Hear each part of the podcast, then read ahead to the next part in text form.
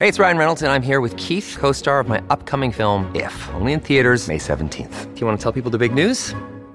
All right, I'll do it. Sign up now and you'll get unlimited for $15 a month in six months of Paramount Plus Essential Plan on us. Mintmobile.com slash switch. Upfront payment of $45 equivalent to $15 per month. Unlimited over 40 gigabytes per month. Face lower speeds. Videos at 480p. Active Mint customers by 531.24 get six months of Paramount Plus Essential Plan. Auto renews after six months. Offer ends May 31st, 2024. Separate Paramount Plus registration required. Terms and conditions apply if rated PG. Hello, everybody. This is Marshall Poe. I'm the editor of the New Books Network. NBN listeners like to read books and buy them. So we thought we'd tell you that right now, our friends at Princeton University Press are having a remarkable site wide sale. You can get 50% off books, including ebooks and audiobooks, with the code 50, F I F T Y, at checkout until May 31. You can save some real money on Princeton University Press books. I encourage you to go there and check it out.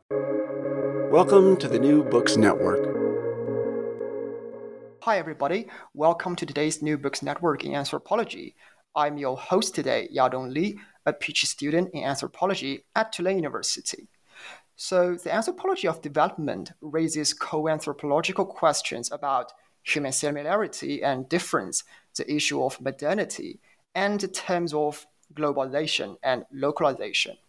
Professor Daniel Reichman's new book, Pro- Progress in the Balance Mythologies of Development in Santos, Brazil, shows the recent anthropological effort to explore this topic. So, this fascinating new book is published by Cornell University Press this year. And thank you for coming, Professor Reichman. Thank you for having me. I look forward to talking. Yeah, it is my pleasure to have this opportunity. So, Professor Reichman is a professor in anthropology at the University of Rochester. His research interests focus on the anthropology of development and the anthropology of economic process and globalization, especially in Latin America, and more specifically in Honduras and Brazil. So, basically, New Books Network has a tradition of starting the interview from something about the guest. So, Professor Reichman, or Dan, could you please give us some information about your academic background and what brought you to Latin America from Honduras to Santos, Brazil? And what brought you to this topic of progress? Sure. Um, so, my first um, experience in Latin America was as a high school student. I was a exchange student in a small um, town, a rural town in Argentina, uh, when I was 16 years old, and that was my first experience traveling out of the United States. I got extremely interested in. I knew no Spanish at the time, and uh, it really lit a fire for me for wanting to learn the language and then uh, to learn and absorb as much as I could about um, Latin American cultures in general. I was a as an undergraduate, I was a double major in anthropology and Spanish. Um, then I went, after working in business for a little bit, I went to graduate school uh, at Cornell, and knowing that I wanted to to work in Latin America on something having to do with globalization.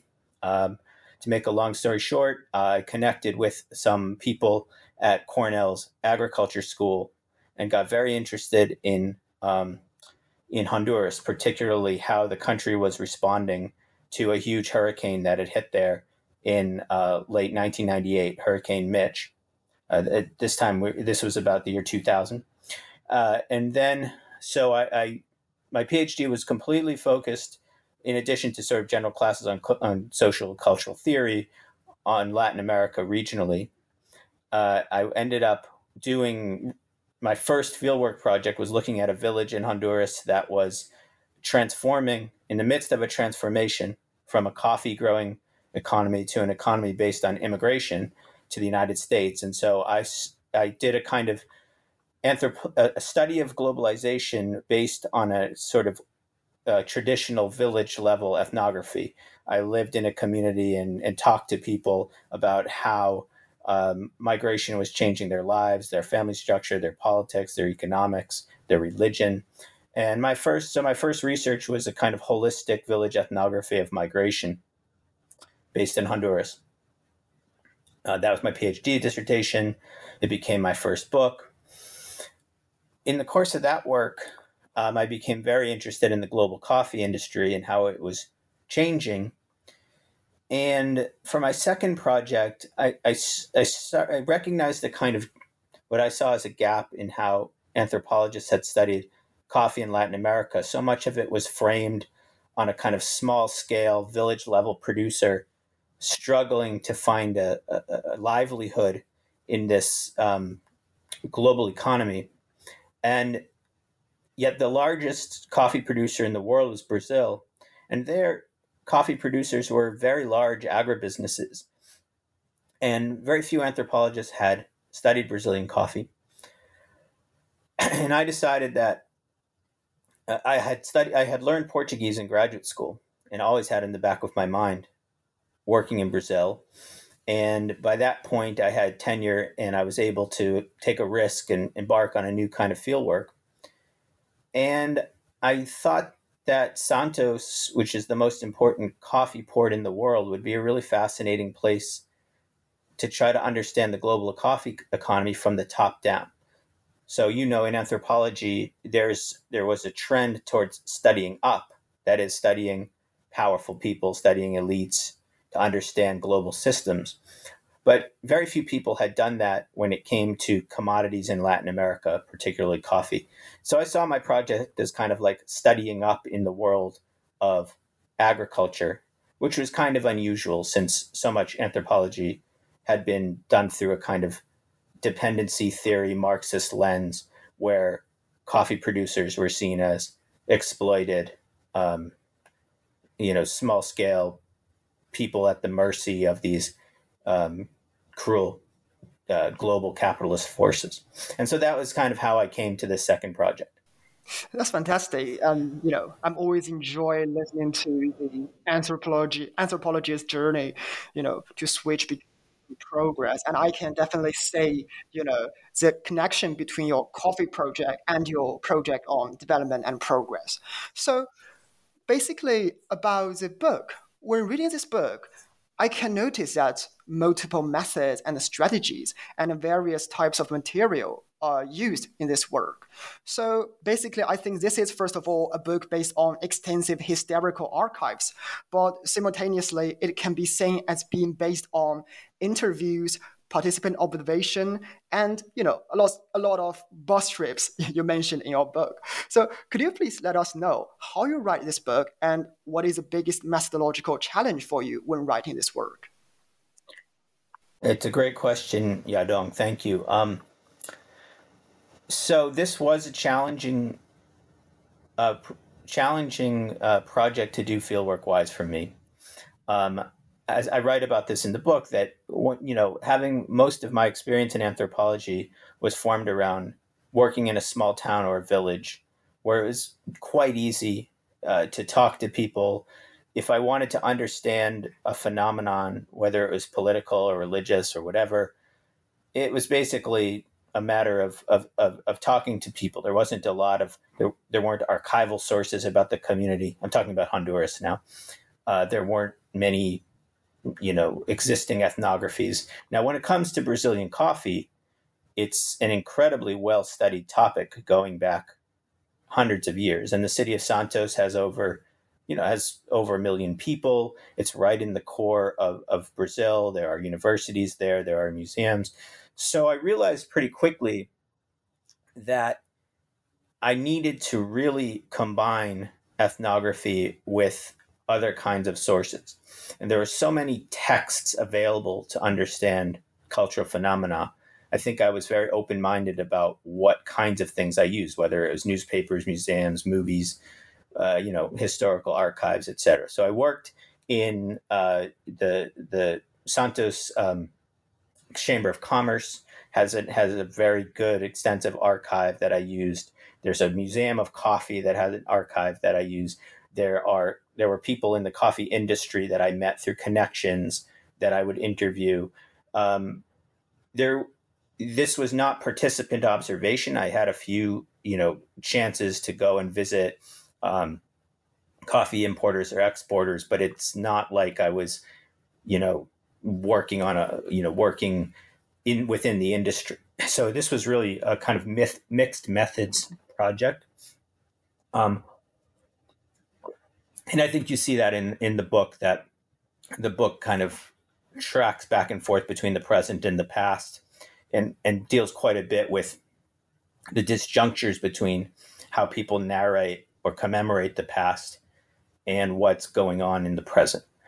Um, just as a kind of personal note, I think I learned that I really enjoy that I enjoyed the experience of doing um, small scale village ethnography probably more. I think that a lot of anthropologists um, who haven't had that experience might not recognize some of the strengths of it. Um, so I've got, I'm glad that over the course of my career now, I've been kind of on both ends of the methodological spectrum, from rural to urban, from small to small village to big city, etc. Thank you for your answer.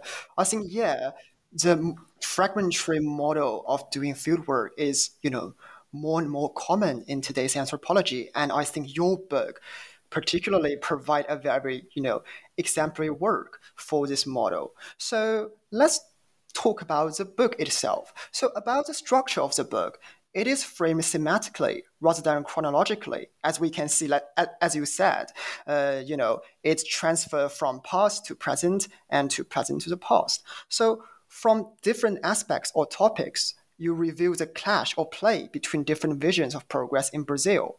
And you know, in each chapter, we can see you have different entry points. So it's a very intriguing structure. We will start from the chapter one. So the chapter one, you introduce a keyword of the whole book called Bandeirante. It is a keyword because when people in Brazil imagine or practice progress, they will be influenced and their actions are shaped by this myth. So, could you please provide our audience with more information about this particular particularly important myth. And could you please explain why this myth is so crucial for us to understand the issue of progress and development in Brazil? Yeah, so uh, the Bandeirantes are colonial explorers who uh, in, who set out from the coasts of Sao Paulo into the interior of Brazil, uh, looking for riches, looking for gold and diamonds, and capturing uh, uh indigenous people as uh, as slaves, basically. And we're talking now about the 1600s and the 1500s as well. 1500s actually, and the um, for Brazilians, the myth, the story of the Bandeirantes, I guess, is a very commonly known national mythology, probably similar to the pioneers uh, in in the United States. That comparison has been made a lot, or the conquistadors in Spanish America they're seen as kind of the founding, uh, the patriarchs of the nation. And so many modern uh, groups choose to associate themselves with the Bandeirantes, whether it's people that are uh, developing farmland in the Amazon or people that are you know entrepreneurs who are trying to embark on some kind of big uh, construction project building a dam or a highway. Uh, even I mentioned in the book that you know the the, the fast food chain Subway was identified as a Bandeirantes uh, restaurant chain because it was spreading and growing so fast around the country. And so I basically refer to the Bandeirantes narrative as as a chronotope, a particular chronotope of progress, and that's a term that I take from the uh, literary theorist theorist Bakhtin. It's a, it's a way of kind of talking about about a framing concept of, of transformations over time and space. I guess meta narrative is a good word that gives a shape or a, a predetermined plot uh, to to social change.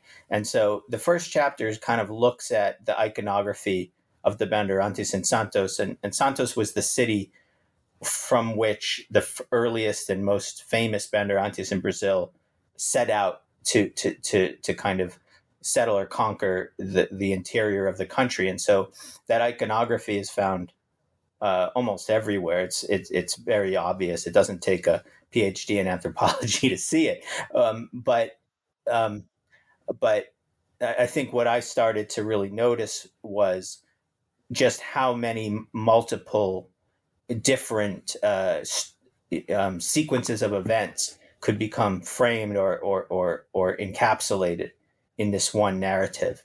And so that first chapter is really kind of looking at about all the all the work that that that story does uh, in contemporary life. So, Professor Reichman, uh, you are a coffee expert and from Honduras to Brazil. Coffee has always been a key focus in your ethnographic work. So, in chapter two, you demonstrate how coffee plays a role in the past, present, and imagined future in Brazil. So, basically, my question is what makes coffee as a commercial plant and as a commodity so special? And in particular, how can it help us understand issue of progress and development? So, coffee is the commodity that launched Brazil into modernity. In the middle of the 19th century, Brazil produced 80% of all of the world's coffee and almost all of that was shipped through the port of Santos. If you look in any mainstream Brazilian history textbook, you will see a chapter on the cycle of coffee. And during that period, coffee was the icon of progress. In order to become a wealthy, developed country at that period, Brazilians wanted to export, grow and export as much coffee as they could and a small elite became fabulously wealthy, and much of that wealth was centered in and around the port of Santos. Now, starting after the Great Depression, a lot of Brazilian economists started to change their tune and they realized that beca- being dependent on growing crops that were exported to North America and Europe uh, was had stunted the, the, the development and modernization in the country, and this was the origin of dependency theory. So, growing coffee stopped being uh, seen as a sign of progress, and instead became a sign of kind of neo-colonial backwardness. So, what had been the symbol of modernity transformed to the symbol of backwardness. And so, no longer did you want to grow coffee; you wanted to have factories, steel mills, uh, electrical plants, heavy industry. So I would think of it as if the coffee, uh, if the coffee pl- uh, farm was the icon of 19th century progress, then something like the steel, uh, the, the oil refinery, the steel mill was the icon of 20th century progress. That's what economic uh, independence looked like. And so that transformation is a really important part of chapter two. But then the third kind of transformation that I talk about is somewhere around the turn of the 21st century, um, being a member of the global consumer class became the main narrative of progress. So having a country that pe- where people were consuming the same commodities that they would find in New York City or Miami or whatever became the new kind of goal. And so transforming Santos from a place where goods were produced to a place where white collar consumers could go and enjoy you know uh, the nice uh, nightlife and coffee shops and things like that became the new model of progress and so the third stage is kind of like becoming a, a coffee a starbucks consumer let's say rather than a starbucks grower became a new way of thinking about progress the irony of all of this is that brazil still is the most important coffee producing country in the world. And so at the same time you have this this this mythology that Brazil is becoming a first world power that you know where agriculture no longer is important. So much of that wealth and that that uh, development was being driven by primary export production. It was just invisible in Brazilian cities. And that's tied, of course, to the rise of China as a consuming country, the need to produce commodities like soy, uh, you know, like sugar, like beef, all these primary commodities that were driven, uh, where the growth in Brazil was driven by rising demand in Asia. That was really fueling the, the, the economic boom that Brazil went through in the in the 2010s. Yet, it was kind of from the perspective of Santos, this place where there's this huge industrial port, was kind of if if not invisible, it was kind of submerged within this broader narrative that Brazil was no longer a agricultural country. Yeah, it's very interesting because Professor Reichman, um, I can see coffee is embedded both in Brazil local history, but also in the pro, pro you know process of globalization. Is Very impressive. So, about the chapter three, about the port itself. So, in this chapter, you describe the transformation of the Santos port, and you particularly put your focus on a port neighborhood, the Valongo. So, although gentrification program, process is actually not uncommon, especially in today's global south, such as you know in cities like Shanghai, in Mumbai, but you perfectly illustrate that there are some special points about the transformation of the Santos port. And for me, I think the most important thing is the Santos port is one of the most important industrial ports for Brazilian economy. But at the same time, I think this port you know, as an industrial district, has been imagined as a historical relic by the Brazil public, Brazilian public. So, in other words, the port as an industrial area and the post-industrial downtown actually coexist and clash with each other. So, but you know, rather than having a, mm, think, a linear sequence. So, could you please, please, could you please explain how this happens and what valuable information does it reveal? Right. Um, so your point about gen- gentrification is important. You know, there have been many um, ethnographies about urban gentrification, particularly in Brazil. Um, one of the ones that I think is most connected to my work is this a book called Revolt of the Saints by John Collins, and he writes about a neighborhood in the city of Salvador where people. He argues that people in the process of gentrification come to occupy kind of two timeframes at once. They're present, uh, and also they're viewed as kind of living archives of the past. And so once culture becomes objectified as something that needs to be protected, people are kind of living in this in this dual reality of needing to become representative of a historic past but also a present.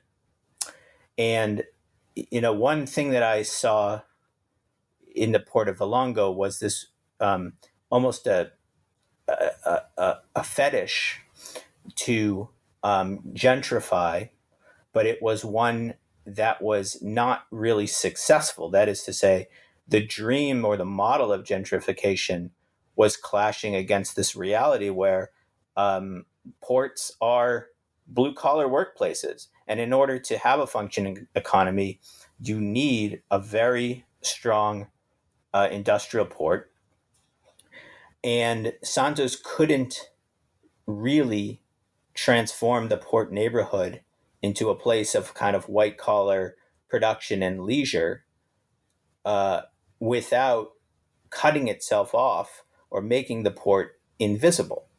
And so, what that chapter is about are these moments where the um, the reality of the export economy comes up against the fantasy of leaving the export economy in the past. And so, you know, one of the big examples I talk about is the conflict over traffic, where the truckers, there's a constant problem in the Brazilian economy is poor uh, infrastructure, port infrastructure, and the, the long period of time that it takes to ship goods from the interior to the coast.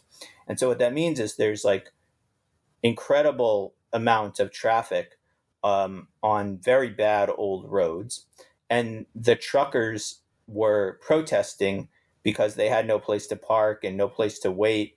Um, and the city didn't want the truckers there. They thought you're ruining the quality of life. You know, people are complaining about the noise, etc., and and the, the the pollution.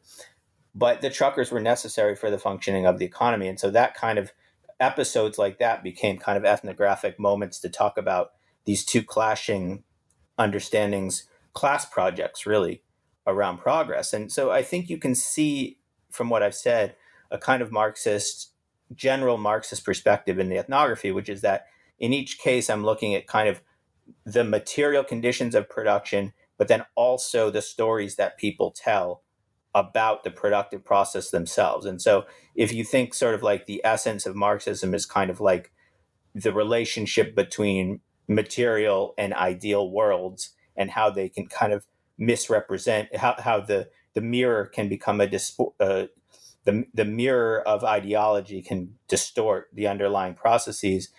That chapter, I think, is probably the most Marxist in that sense. That it's really about like the, the the disjunctures between the material processes and the stories that people are telling themselves about their world. I think it's fantastic. I think this chapter perfectly reveals that pe- sometimes and always, I think, people's imagination and desire towards development and progress actually go ahead of what the reality is like. And I think I can definitely see the similar thing in other places in the global south. So about the chapter five, it is a chapter around the mythology around Pele and the Pele Museum. And this is my favorite chapter, actually. Uh, so in this chapter, you focus on the Pele Museum in Santos. So the life trajectory of Pele, I think, presented an ideal imagery of Brazil progress. But actually, the, the failure of the Pele Museum revealed another side of the Brazilian progress. So, like you said, like you mentioned in your book, the reality beneath the surface was shoddily built and unstable. So, this is the unstable foundation of the of, of the progress stream in Brazil. So here we can clearly clearly see that the clash between the ideal and the reality of Brazilian modernity and progress is on full display in this you know, not so big museum. I think it's a fantastic chapter with very powerful arguments. So around the mythology of Pele and the failure of the Pele Museum, is there anything you would like to let our audience know? Because I believe there must be much more interesting things about this museum because you know we cannot know because this museum has already closed. Um, I, I, need to update the book. It, it has actually reopened uh, at the time that I've. Oh, really? It, it Fantastic. Has, it has reopened. So if, if you want to go see uh, the Pele Museum, Pele Museum, you can. But let me let me just backtrack a bit. You know, if you if you can rewind his if you can rewind back to about 2016, um, this was kind of a high point. Well, it was people thought it would be a kind of celebration of Brazilian progress. It was we had that Brazil had hosted the World Cup and then hosted the Rio Olympics in, in 2016, and the um, the government had in, had invested huge sums of money in infrastructure, in outward facing spectacular developments that would kind of impress a global audience. And this, you know, you can, this is very similar to what happened in China, I think, uh, in the run up to the Beijing Olympics. And I, I know there's a recent book about that uh, by uh, anthropo- Ellen Oxfeld, anthropologist, has written about that. Anyway, okay. um, so Santos, the city of Santos, was is sort of the spiritual, in some ways, the spiritual home of Brazilian soccer. One of the most famous clubs is based there. Pele played there. Neymar played there. A lot of the most famous Brazilian soccer heroes, you know, got their start in Santos, and I think most people in the region really wanted it to be one of the host cities for the World Cup. And a lot of the um, tourist development, the development of the downtown was a, a strategy to, to, to, to, to become a host city. And part of that was making this Pele Museum into a place where tourists could go, you know, making the city into a home for soccer tourism. And so Pele is, you know, they, they spent a huge sum of money redeveloping an old mansion uh, to build a beautiful museum uh, to Pele's life, which really, I argue in the book, was essentially a, a, like a temple of Brazil's mythology of progress, where at the first level, it tells a story of this country boy you know, who it's the hero's journey. He's a country boy, he's discovered. Then the second story, he moves to the city, he becomes famous in the city. Then in the third story of the of the of the museum, he becomes famous nationally. Then he wins a World Cup he becomes internationally famous, and then you get to the top, and it's Pele with you know the king, uh, the the Queen of England, with Mikhail Gorbachev, with you know Visa advertisements. He becomes this global consumer icon, and I think it was done intentionally. I don't think this. I mean, I think that was the narrative that they wanted to put in the exhibits. But I, I basically analyze that as a kind of encapsulation of a certain story of Brazilian progress that you know, came crumbling down because just before the 2016 World Cup was held, there were massive protests against the government. The president was impeached. Um, there were people protesting the World Cup, and the team itself lost in very humiliating fashion. Uh, and so the whole what was supposed to be this great triumph this great triumph is kind of remembered as sort of an embarrassing moment or at least a moment of really radical change. And so that's that's the story that i'm telling at the end there. And i mean i think i say in the book i feel personally like what else can i say about pele? Like there's he's the one of the most famous athlete probably the most famous athlete in the in, in history right? And and i'm not a huge soccer fan, and so I'm coming at this as an anthropologist trying to uh, trying to do a symbolic analysis of of a text in social space and doing a kind of political economy driven analysis of this place. And so I love sports, but I'm sure there are moments in it where I'm like, where people will be like, you know, I got something wrong about Pele. So that was the one, you know, that was kind of like the one concern I had. I'm glad that you liked the chapter because it, I think it does really show um, it illustrates the new the chronotope of progress that I'm trying to unravel at the end of the book. And so, you know, it was it was important to be in there, but it, I was a little bit nervous about it. Thank you, Professor Reichman. So, as a as a football fan, as an anthropology student, and as a reader of your fantastic book, I'm really happy to know that the museum now is reopened and it definitely should be my destination in Brazil, basically.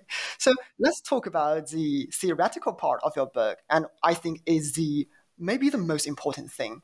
So although taking various specific form of forms of expression progress in Brazil, um, you know, I think the word progress in Brazil has a formal, stable, aesthetic, or narrative dimension as you want to show in your book. So this dimension is crucial because I want to quote the last sentence of your book because I think it's really capture your key argument. So the stories that people use to express these hopes for the future will ultimately determine whether they are realized in one form or another.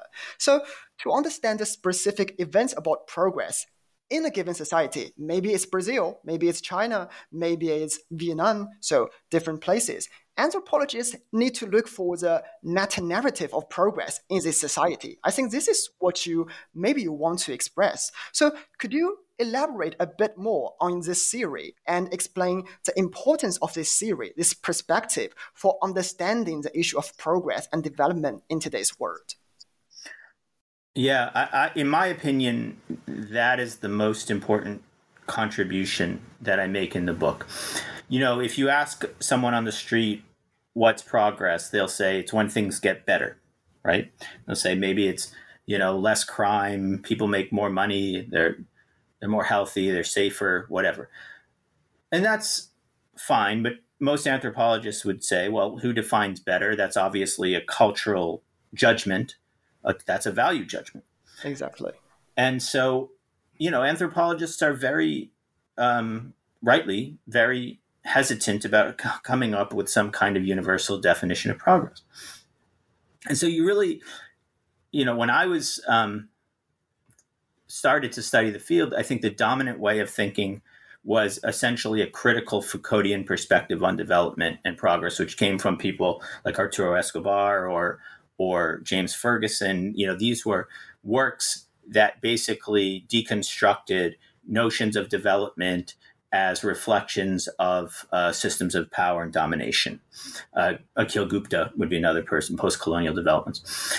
And, you know, that work was really important, but it didn't really, um, there was something kind of unsatisfying about it, which was that um, there are real commonalities in terms of, uh, well, what the term progress means cross culturally, right? There's always kind of a forward, hopeful, future oriented dimension. There's some kind of transformation in the society that's usually um, kind of enclosed by a particular imagination of who the nation is or who the participants in this project are. And so, what I wanted to do was kind of bridge the gap between the kind of common sense idea that progress means things getting better and then the super critical idea that progress is just a reflection of uh, the ideas of the powerful. And so that's where I kind of started to focus on form, on, on this notion of form. Um, what is it? How do people formalize this series of transformations, right? And so I mentioned China. You know, China, you hear people talk about the great rejuvenation, a kind of recon, a, a re uh, progress as a, a, reinvigoration of a of a of a glorious past. Brazilian progress, I say, is very future oriented. It's premised on this expansion from uh, an outward expansion from the city to the country, the domination of nature. So the Bandeirantes narrative becomes the kind of dominant way, not the only way, but the dominant way of imagining progress. And I think what I what I'd like more anthropologists to I think do is kind of focus on on on the formal how the formalizations of progress affect political decisions. That is the way you imagine this story or plot playing out historically will affect the decisions that you make as a society, right? And and and I, one thing, just one final thing about that is that I mentioned in the book that you know this is a very fundamental question in social sciences. In fact, Max Weber, you know, in in in one of his most famous essays in methodology of the social sciences, uses the notion of progress to talk about value neutrality. And he asks the question Is it possible to have an objective value neutral definition of progress? And he says, No, it's not. Well, the only way is if you define it very, very minimally as technological progress. But other than that, when it comes to social, political, moral, ethical progress, there's no objective definition. And that's okay. But what I also, I mean, I'm not saying Max Weber is wrong, but what I'm trying to say is that there are these kind of formal similarities from place to place that we can focus on and analyze to really understand the concept. Thank you so much. I think it's indeed very insightful for us to think about how people, you know, talk about and how people imagine and materialize progress and development in different society. Actually, they, they indeed have some models or some meta narratives. So let's back to the book title. So I think it's very interesting because after reading the whole book, you describe a series of clashes between different timescapes. But after reading the book, I just realized that the book is called Progress in the Balance. So I think it's really interesting and I'm very curious about how can we understand balance here? Yeah, uh, excellent question and I'm glad you picked up on the, the meaning of the title. So, one of the other major themes in the book, theoretically, uh, comes from the anthropology of Brazil. And it comes from this idea essentially f- that's from um, Dumont that has to do with um, hierarchical uh, op- opposition. And the argument it has been made for many for decades that Brazil is essentially um, a dual a, a, a dualistic society.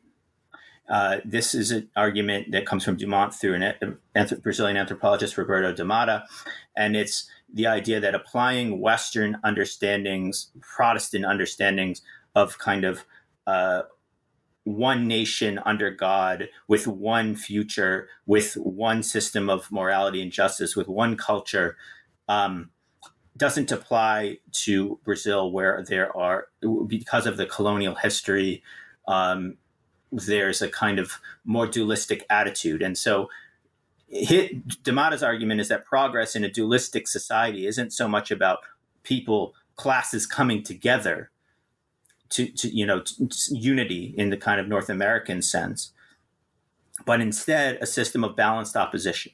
That coordination between let's say rich and poor, white and black, urban, rural, balancing these uh, competing interest groups and class interests is going to be more realistic than kind of overcoming social contradictions and creating a sort of utopian glorious future and so the title is saying, well, can you have progress in a fractured, divided society?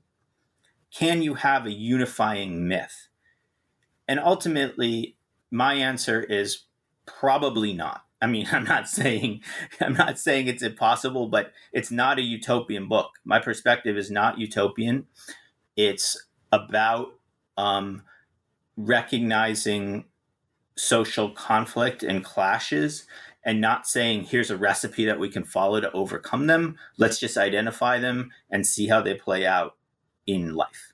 And so that's so progress in the balance is also about how can you think about progress in a dualistic society. It's amazing. It just let me it just let me rethink that actually social theories they also have their imagination and desire of a society, of a utopia. It's like some balanced idea. It's just like what Brazilian people, like farmers, like normal citizens, they imagine the concept of balance, basically. So thank you so much for giving us this explanation about the book title. So as we are approaching the end of today's podcast, the final question is, what's next? What is your next project? Will you still focus on Brazil? or follow coffee elsewhere? So, I my plan right now is at some point to return to the same village in Honduras that I wrote my first book about. And it's also going to be a book about development and progress, but it's going to be broadly about people that have returned to their home village from the United States um, and perceive certain aspects of life there as better uh, than what they were experiencing in the US. And so, again, it's about the clash between kind of fantasies or dreams and realities because, you know, in many respects, living as a retired person in an objectively poor country, if you have a little bit of money, is better than living as a retired undocumented immigrant in the United States. And so as we now have, you know, generations of people that came here in their in their 30s and are now entering their 70s and are no longer able to work in in in manual labor in the US, there some are returning home, many are not, but it's looking at kind of their perspectives on the pros and cons of life in Honduras versus the United States.